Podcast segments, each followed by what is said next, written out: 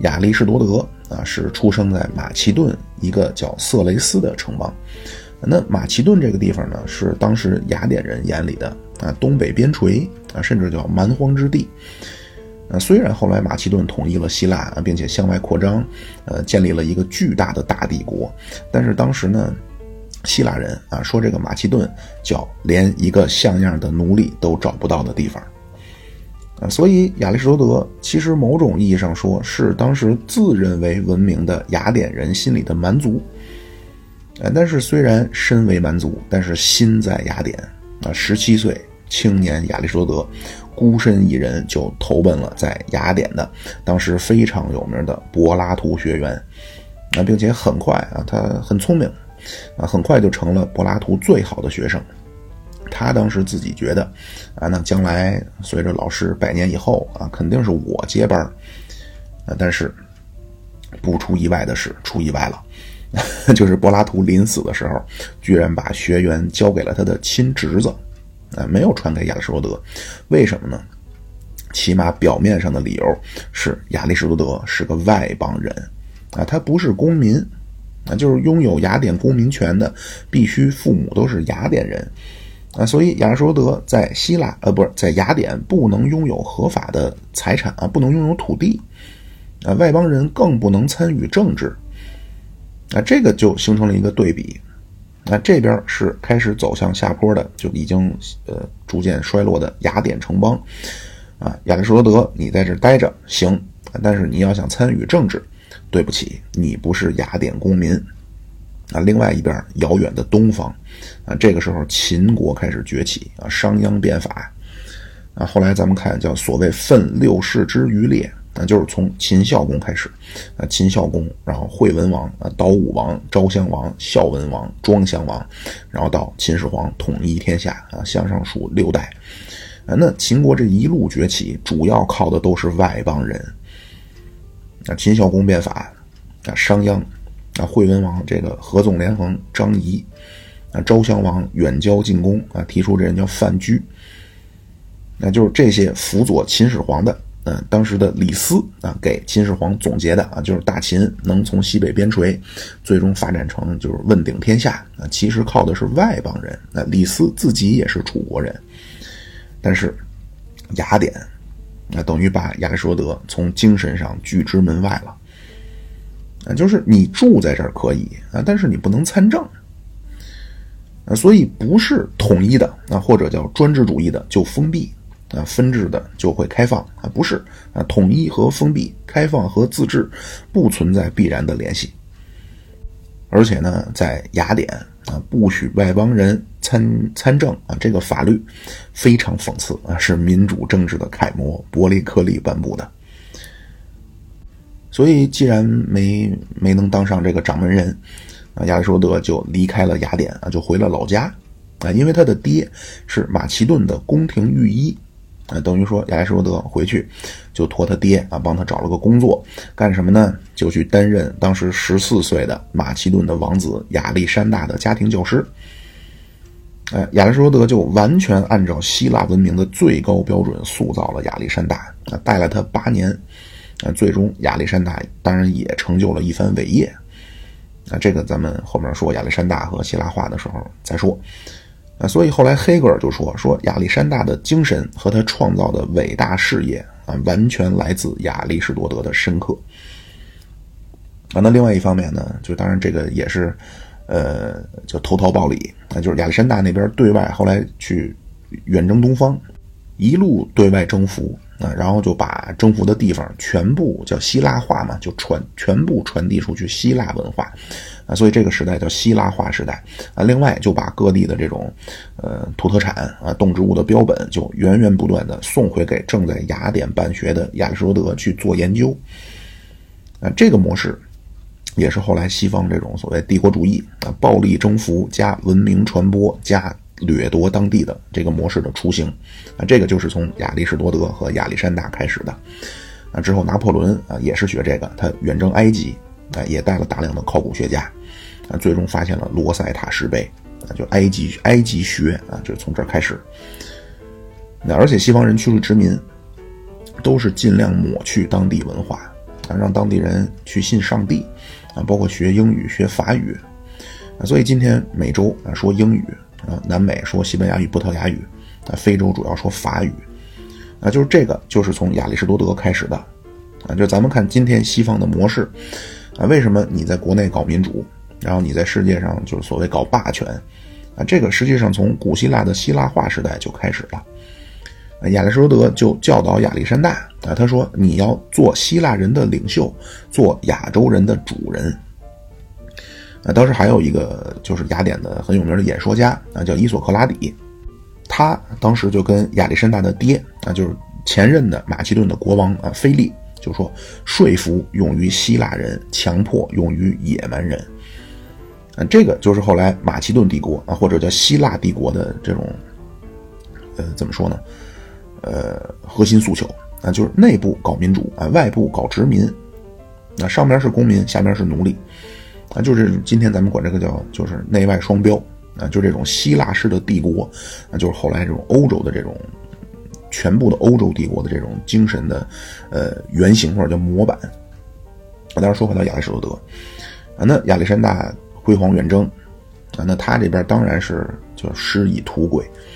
啊，鲁迅好像是鲁迅啊，就是说叫，呃，老师靠学生出名，学生靠老师出名，但是多数情况都是老师靠学生出名，啊，所以亚历山大那边建立工业啊，亚里士多德这边就混得风生水起，啊，他荣归雅典，并且在一个叫吕克昂啊吕克昂体育馆的边上啊，就开设了他自己的学员，啊，因为在吕克昂体育馆边上嘛，所以也叫吕克昂学员。啊，经费完全是马其顿赞助，那他这个吕克昂学员很快就能和柏拉图学员就就相互匹敌了，啊，所以亚里士多德有一句非常有名的话，叫“我爱我师，我更爱真理”。啊，他对柏拉图的理论也进行了发展，包括批判。啊，具体怎么批判呢？咱们后面会说。啊，但是这个亚里士多德的教学啊也很有意思，啊，基本就是和这些学生。啊，就是他的教学方式，就是跟这些学生散步、遛弯、聊着天啊，就非常的逍遥啊。所以亚里士多德这个也叫逍遥派。那他在逍遥派呢，主要收留的都是和他比较类似的这种啊，就是外邦的思想家。所以当时雅典人呢，当然是基于这个呃亚历山大、马其顿的这种。呃，军事上的淫威啊，所以也不敢说啊。但是背地里都说亚里士多德叫忘恩负义，啊，就是是我们雅典培养出了你，但是你现在在雅典集合这些外邦人啊，给马其顿相当于充当这种智囊啊，或者间谍啊，或说客啊，或者咱们今天讲话叫文化入侵的急先锋啊，文化汉奸啊。但是亚里士多德呢？他当然不会这么想啊，他觉得那既然你们雅典人最崇尚智慧啊，那么我就要用智慧征服你啊！你们不是聪明吗？我就用更大的智慧啊，让你们服服帖帖啊！他在这个吕克昂啊，一共留下了四十七本著作，他建立了古希腊时期最广博、最统一的一套知识体系啊，并且他的著作啊，都是通过后人不断的誊抄。那是写在沙沙草纸上，但是这个沙草纸它储藏不了太久啊，所以一旦出现要，呃损毁，就就会找人专人来抄啊，再重新抄下来，啊，并且储存在埃及的亚历山大啊，这个亚历山大，这个当时叫亚历山大里亚啊，这个地方是希腊化时代最繁荣的地方啊，那他的东西就一直被保存在亚历山大。那后来呢，埃及就埃及这个地方被阿拉伯帝国拿下了。啊，那阿拉伯人很快就发现了亚里士多德的著作，啊，后来呢，又通过十字军东征，啊，那么十字军东征带来了一个意外的收获，就是让欧洲人重新又看到了亚里士多德。啊，这个过程中当然经历了多次的重新的抄写，啊，现在这些抄下来的这个沙草纸的版本，啊，都在大英博物馆。啊，所以现在呢，咱们网上老有人说，啊，说西方的历史都是假的。那西方的这种文明都是近代人后编出来拿出来骗人的，呃，完全没有必要。那就算西方的历史都是假的，呃，那然后呢，对吧？你这不就是阿 Q 吗？对吧？我很自豪，为什么呢？因为我祖上阔过。啊，就是将来如果有机会，会跟大家分享一些比较宏观的东西。啊，就是咱们的教育可能是让一部分人误解了，啊，觉得好像啊古时候啊其他地方都是猴子，啊只有中国人啊只有咱们华夏的好儿女啊穿上了绸子，用上了瓷器。就是咱们现在说古希腊啊，然后古罗马，然后七世纪开始的阿拉伯文明异军突起，啊，这个和咱们基本都是能对应的啊。古希腊这个时候呢，思想高度繁荣，啊，和咱们先秦啊，先秦诸子百家争鸣一个时期。然后古罗马呢，和咱们汉朝差不多。古罗马是四百七十六年被灭啊，那东罗马继续苟延残喘了一千年啊。当时咱们也是叫五胡乱华。啊，世家大族衣冠南渡，然后来七世纪阿拉伯帝国崛起，那咱们同一时期唐朝建立，啊，所以没有没有必要啊，这只是说一段最近的看到的一些东西的一个感想啊。但是说说回亚里士多德，啊，那么咱们之前说柏拉图这个二分法体系，那一直影响到了今天的欧洲人或者叫西方人，啊，当然一方面是透过基督教。啊，但是亚里士多德，那他的理论在他以后的大概一千五百年，啊，都被当成绝对的真理，啊，是一直到了近代的文艺复兴以后，啊，后来，呃，你像中世纪的这个神学之王啊，托马斯阿奎那，啊，他一提到哲学家，啊，指的就是亚里士多德，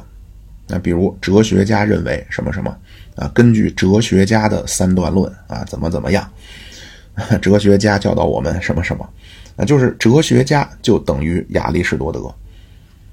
啊，类似咱们说啊，老人家 其实就是毛主席。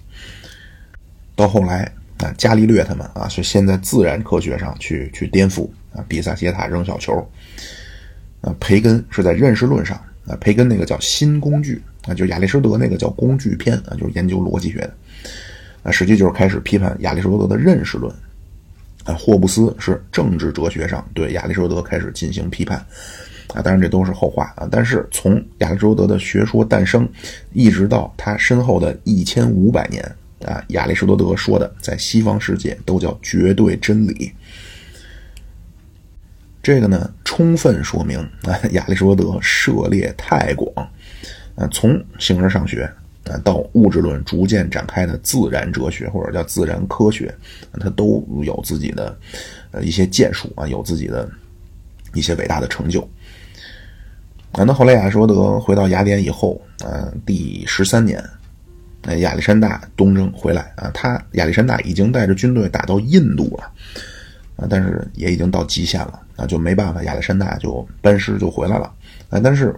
就没回没回到马其顿啊，就病死在了巴比伦啊，英年早逝，三十三岁。那等于这样呢，就是打引号的黑后台就倒了，所以亚里士多德就马上就被雅典人反攻倒算啊，雅典开公民大会啊，就要公审亚里士多德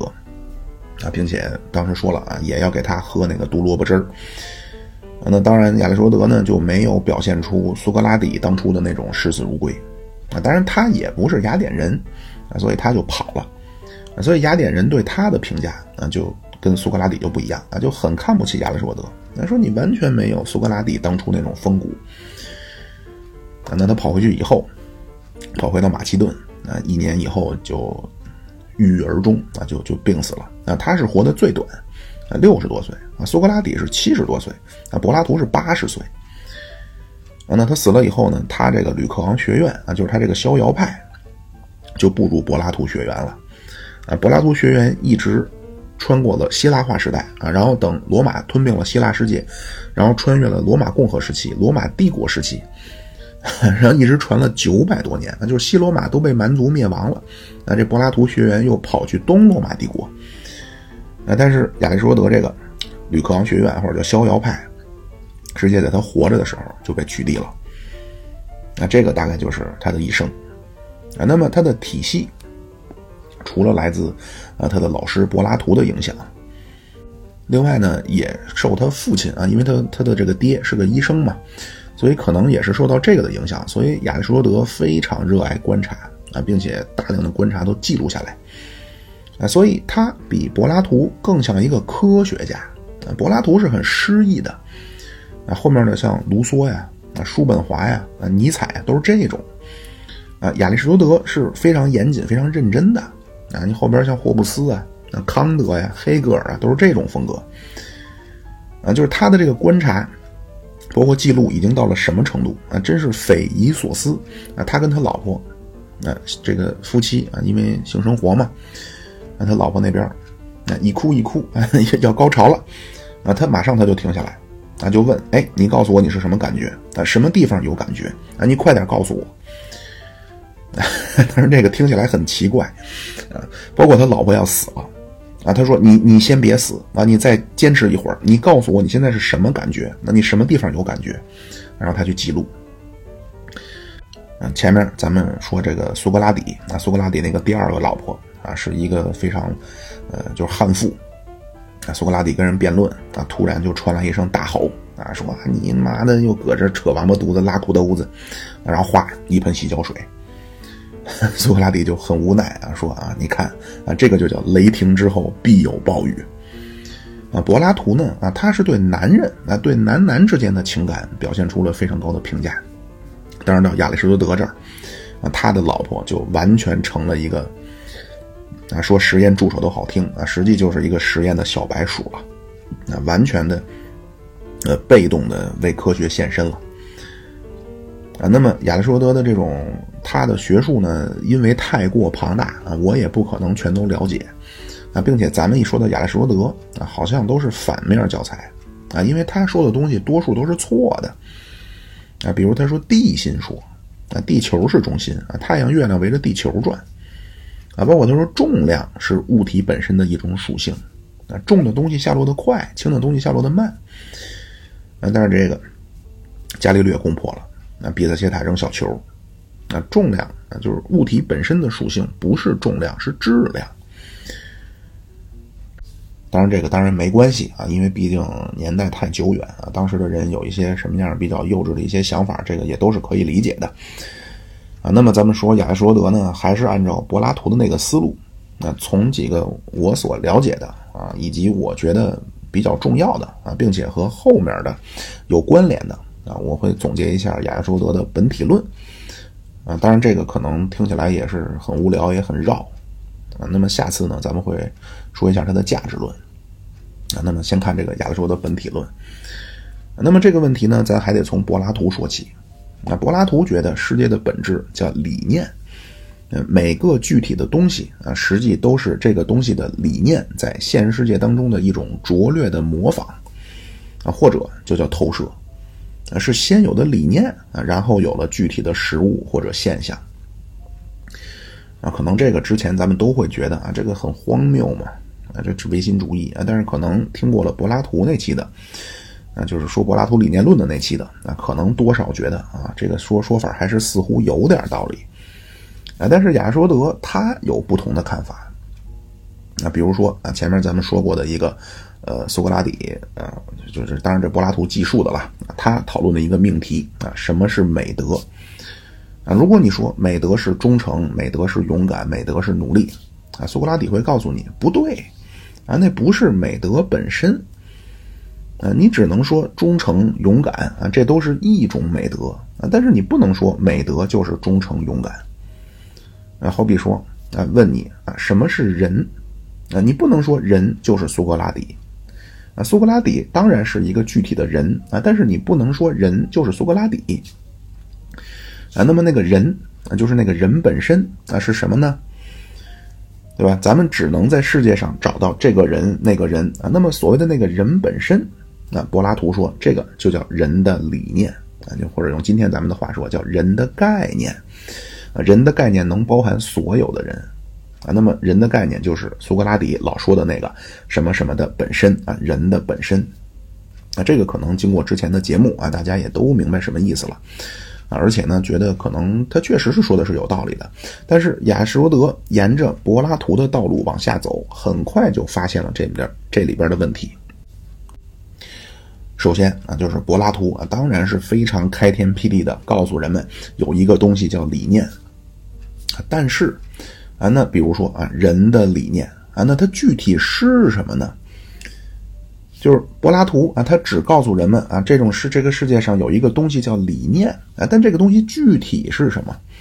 啊？或者用咱们今天的话说啊，你到底人的概念是什么？我们怎么给人这个概念下定义？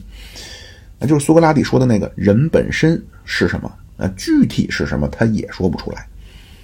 那柏拉图只能说啊，有个东西叫人的理念，但是人的理念具体是什么呢？亚里士多德首先给了一个方法，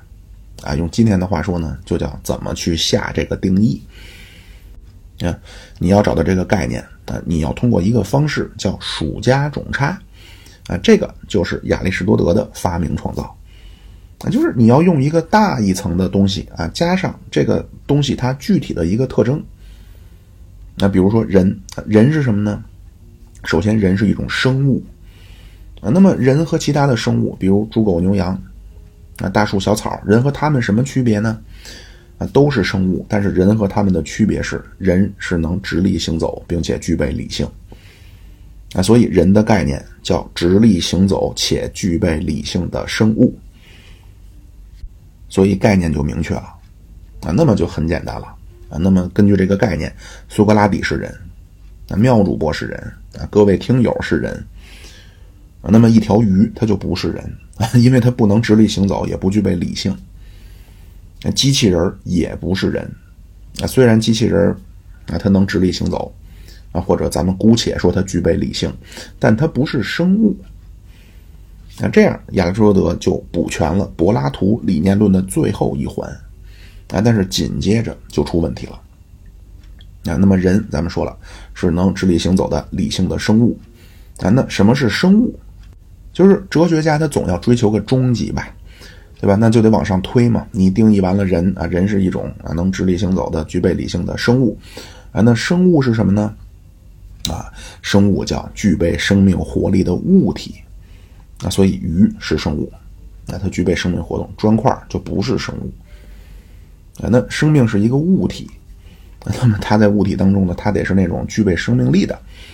啊，那再往下追问啊，什么是物体？那物体叫啊，世界客观存在的具备形体的物质，啊，所以砖块是物体，那思维就不是物体，因为物体它得是一种物质啊，思维不是一种物质，啊，但是你说能量是不是物体？那肯定不是啊，因为它虽然是物质的存在，但是它不具备形体，啊，所以就这样往上推，啊，推推推到头，那发现是一个什么东西呢？这个东西叫存在啊。那存在你就不能再去搞那个属加种差了啊，因为存在不属于任何更大的范畴，啊，所以存在没有定义，啊，但是它又绝对存在，对吧？那它如果存在的东西不存在，那怎么可能咱们在这讨论它呢？但是另一方面呢，你又不可能再用那个数加种差的方式去给它下定义，啊，因为它的上面不存在一个更大的数了，啊，所以它存在这个东西啊，不具备概念性。那么存在不具备概念性，它具备什么呢？亚里士多德说啊，存在这个东西虽然没有概念，但是具备范畴啊。他列了十个范畴，第一个叫实体啊，剩下九个啊，就是都是围绕这个实体啊。他说任何的东西都逃不出这十大范畴啊，其中实体是核心啊，其他都是围绕实体展开啊，什么数量啊、关系啊、啊时间地点啊、主动被动。啊，等等，所以他的这个和柏拉图的那个是反的，啊，柏拉图是向上找，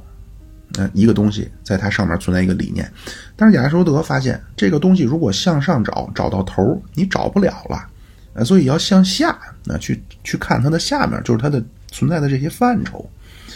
啊，所以他亚里士多德说的这个实体有一个前提。啊，它可以是任何东西，但必须是一个有一个前提，它是具体的个别的东西。啊，可能听着又晕了。啊，比如苏格拉底，就是你得是一个具体的什么，啊，但是这里边又有问题了。啊，就是前面说那个命题啊，苏格拉底是人啊，你不能说人是苏格拉底。啊，就是咱们说苏格拉底是人的时候啊，为什么在柏拉图那儿，啊，苏格拉底是人，人就不是苏格拉底呢？对吧？咱们正常的去，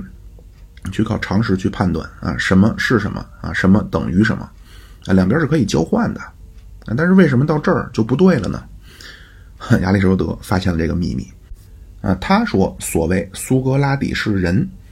啊这句话啊这个命题，那实际上指的是苏格拉底是我现在所指代的那个具体的人，啊是那个秃顶大眼泡啊那个在雅典的爱跟人辩论的哲学家。那比如说咱们说苏格拉底是人啊，其实咱们说的意思是苏格拉底是我面前的那个，或者说我指代的那个具体的人。那这么一解释就通了。那而苏格拉底啊，就是和我面前对话的那个人啊，他管这个叫实体。啊，所以在亚里士多德这儿，最根本的不是理念啊，而是实体啊，就得是具体的一个什么东西。那这些东西的区别呢，不是来自于理念啊，而是来自他自己就是实体所具备的属性。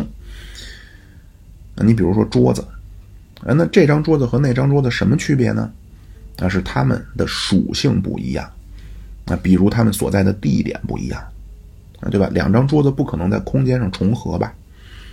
啊，还比如他们的材质不一样，啊，等等等等。啊，并且呢，这个实体，嗯，不存在一个相反的东西，啊，也不存在程度上的区别。那比如说桌子，那具体的一张桌子，那没有一个反桌子。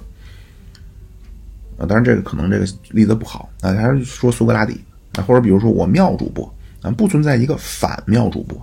啊，或者说存在一个啊叫更妙主播的这这这个东西，对吧？如果笼统的说，如果用概念的这种表述，啊，那当然有物质啊，咱们今天都知道存在一个叫反物质，啊，有人啊，有另外叫非人，对吧？有长的，那就有更长的或者短的，那不太长的，啊，但是你不能说有一个具体的一个什么东西，啊，叫非苏格拉底或者反苏格拉底。或者不太苏格拉底，或者特别苏格拉底，所以在亚里士多德这儿，他是从下呃从上往下啊，最终找到根儿啊，因为他发现柏拉图那个方式，你如果向上推啊，你推到了存在，你推不出来了啊，因为存在你不可能用数加种差的方式去归纳概念了啊，所以啊，真正要研究的是这个实体啊，那为什么实体有不同的呈现呢？那柏拉图说。啊，那具体东西有区别啊，要么是理念不一样，那比如桌子和板凳的理念肯定不一样，啊，要么就是他们模仿的程度不一样，那比如这是一个相对完整的桌子啊，那个桌子缺了个角啊，那个桌子三条腿儿啊，但是亚里士多德说啊，他们的区别不是因为他们先天理念不同啊，不然你怎么解释都是桌子，但是每张桌子都不一样？啊，因为每个实体啊都由它所承载的属性所决定了啊，它外部的呈现的不一样，啊，并且这个属性是可以变化的，啊，所以在它这儿，实体才是最真实的存在，啊，所以亚里士多德管这个啊，就是具体的每一个东西的这个实体，它叫第一实体或者第一哲学，用他自己的话说。实体是最根本的东西啊，既不依依附于其他主体，也不描述其他主体啊。另外，它的特点啊，没有相反的存在，没有程度的区别。那比如这期节目啊，这期节目本身啊，当然有比这期节目精彩的啊，有比这期节目时间长的，有比这期节目有意思的啊。但是你像什么精彩啊，那时间长短啊啊，有没有意思啊，这都叫属性。那这期节目的本身。不存在一个相反的啊，也不存在一个啊所谓比这期节目更这期节目的一个什么啊，所以到这儿，本质问题的探讨啊，就从柏拉图的理念转到了实体啊，就研究实体是什么了啊。所以咱们今天说啊，柏拉图叫唯心主义，亚里士多德叫唯物主义啊。当然，这个是一个比较粗暴的划分啊，这个是到了近代。那，才所谓分成了唯心和唯物，然后就把古时候的人也都塞进去。啊，就柏拉图，就古希腊那个时代，柏拉图也从来没说过我叫唯心主义，亚里士多德也从来没说过我叫唯物主义。啊，那这个实体啊，这实体就叫第一哲学。啊，那柏拉图说的那个理念啊，就是抽象的概念。亚里士多德说啊，这个东西当然也存在啊，这他不否认这个东西的存在啊，他管这个叫第二实体。那就是概念，叫第二实体。那概念就不是具体的，不是个别的了。啊，但是它亚里士多德说也是一个实体。啊，就是你也得承认它的存在啊。那无非呢，就是最终如果用数加总差的方式啊去归纳概念的时候啊，你推到顶端啊，你到最顶上了，到了存在的这个概念，你推不动了。啊，那这个第二实体的特征，那就是第二实体一定是要描述一个什么？那第一实体没有。那具体的啊，这个麦克风啊，你说它要描述什么啊？都没有。啊，但是麦克风的概念啊就有描述性了。啊，所以亚里士多德的本体论啊，实际就涵盖了之前的物质论和理念论。那他说啊，亚里士多德说，那实体存在有四个方面的成因啊，它叫质料、形式、动力和目的。他举了个例子。那比如一栋房子，啊，柏拉图就说，那房子的本质，那房子的本源，就是一个理念当中的房子。那德谟克利特就说，那房子的本质，房子的本源是一堆基本粒子。亚里士多德说，啊，房子有四个方面的构成，那就是质料、形式、动力和目的。那砖头瓦块，啊，这个叫质料；啊那个蓝图啊，或者叫房子的设计图，叫形式。啊具体来这个盖房子的工人啊，这个叫动力啊。那房子是拿来干什么的呢？啊，就是产生它的理由，叫目的。啊，所以他就把物质论的啊，就是比如质量啊，这个就是典型的物质论的。啊，剩下形式、动力、目的啊，这都是理念论的。啊，所以亚里士多德是古希腊哲学的集大成者啊，他就把之前的这个矛盾给调和了。并且在亚里士多德这儿呢。就事物是具备一种自发的这种变化的力量，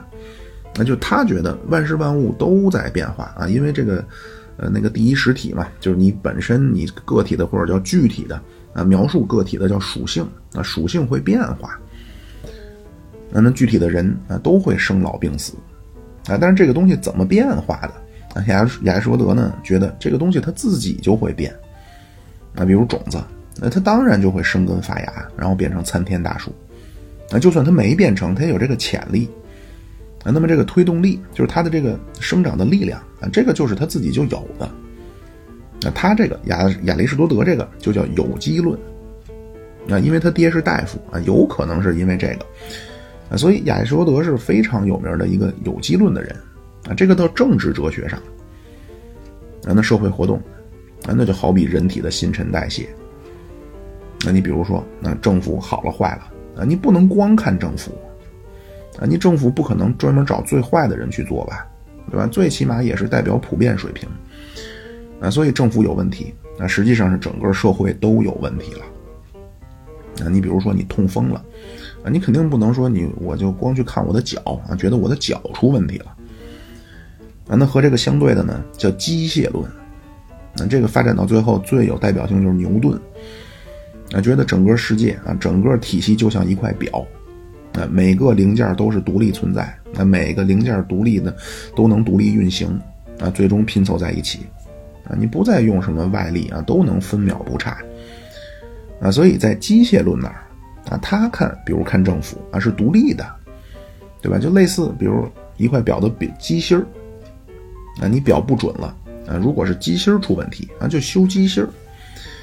那政府出问题了啊，那就是通过什么样的方式去矫正啊，或者去限制政府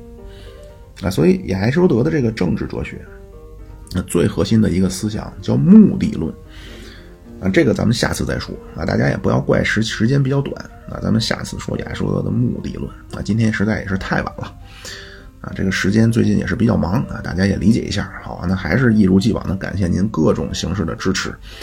我也了解啊，这个这些话题可能是比较小众啊，没有像纯历史故事那么的精彩。但是呢，我非常的坚信这件这个这些话题是非常有意义的啊，所以我会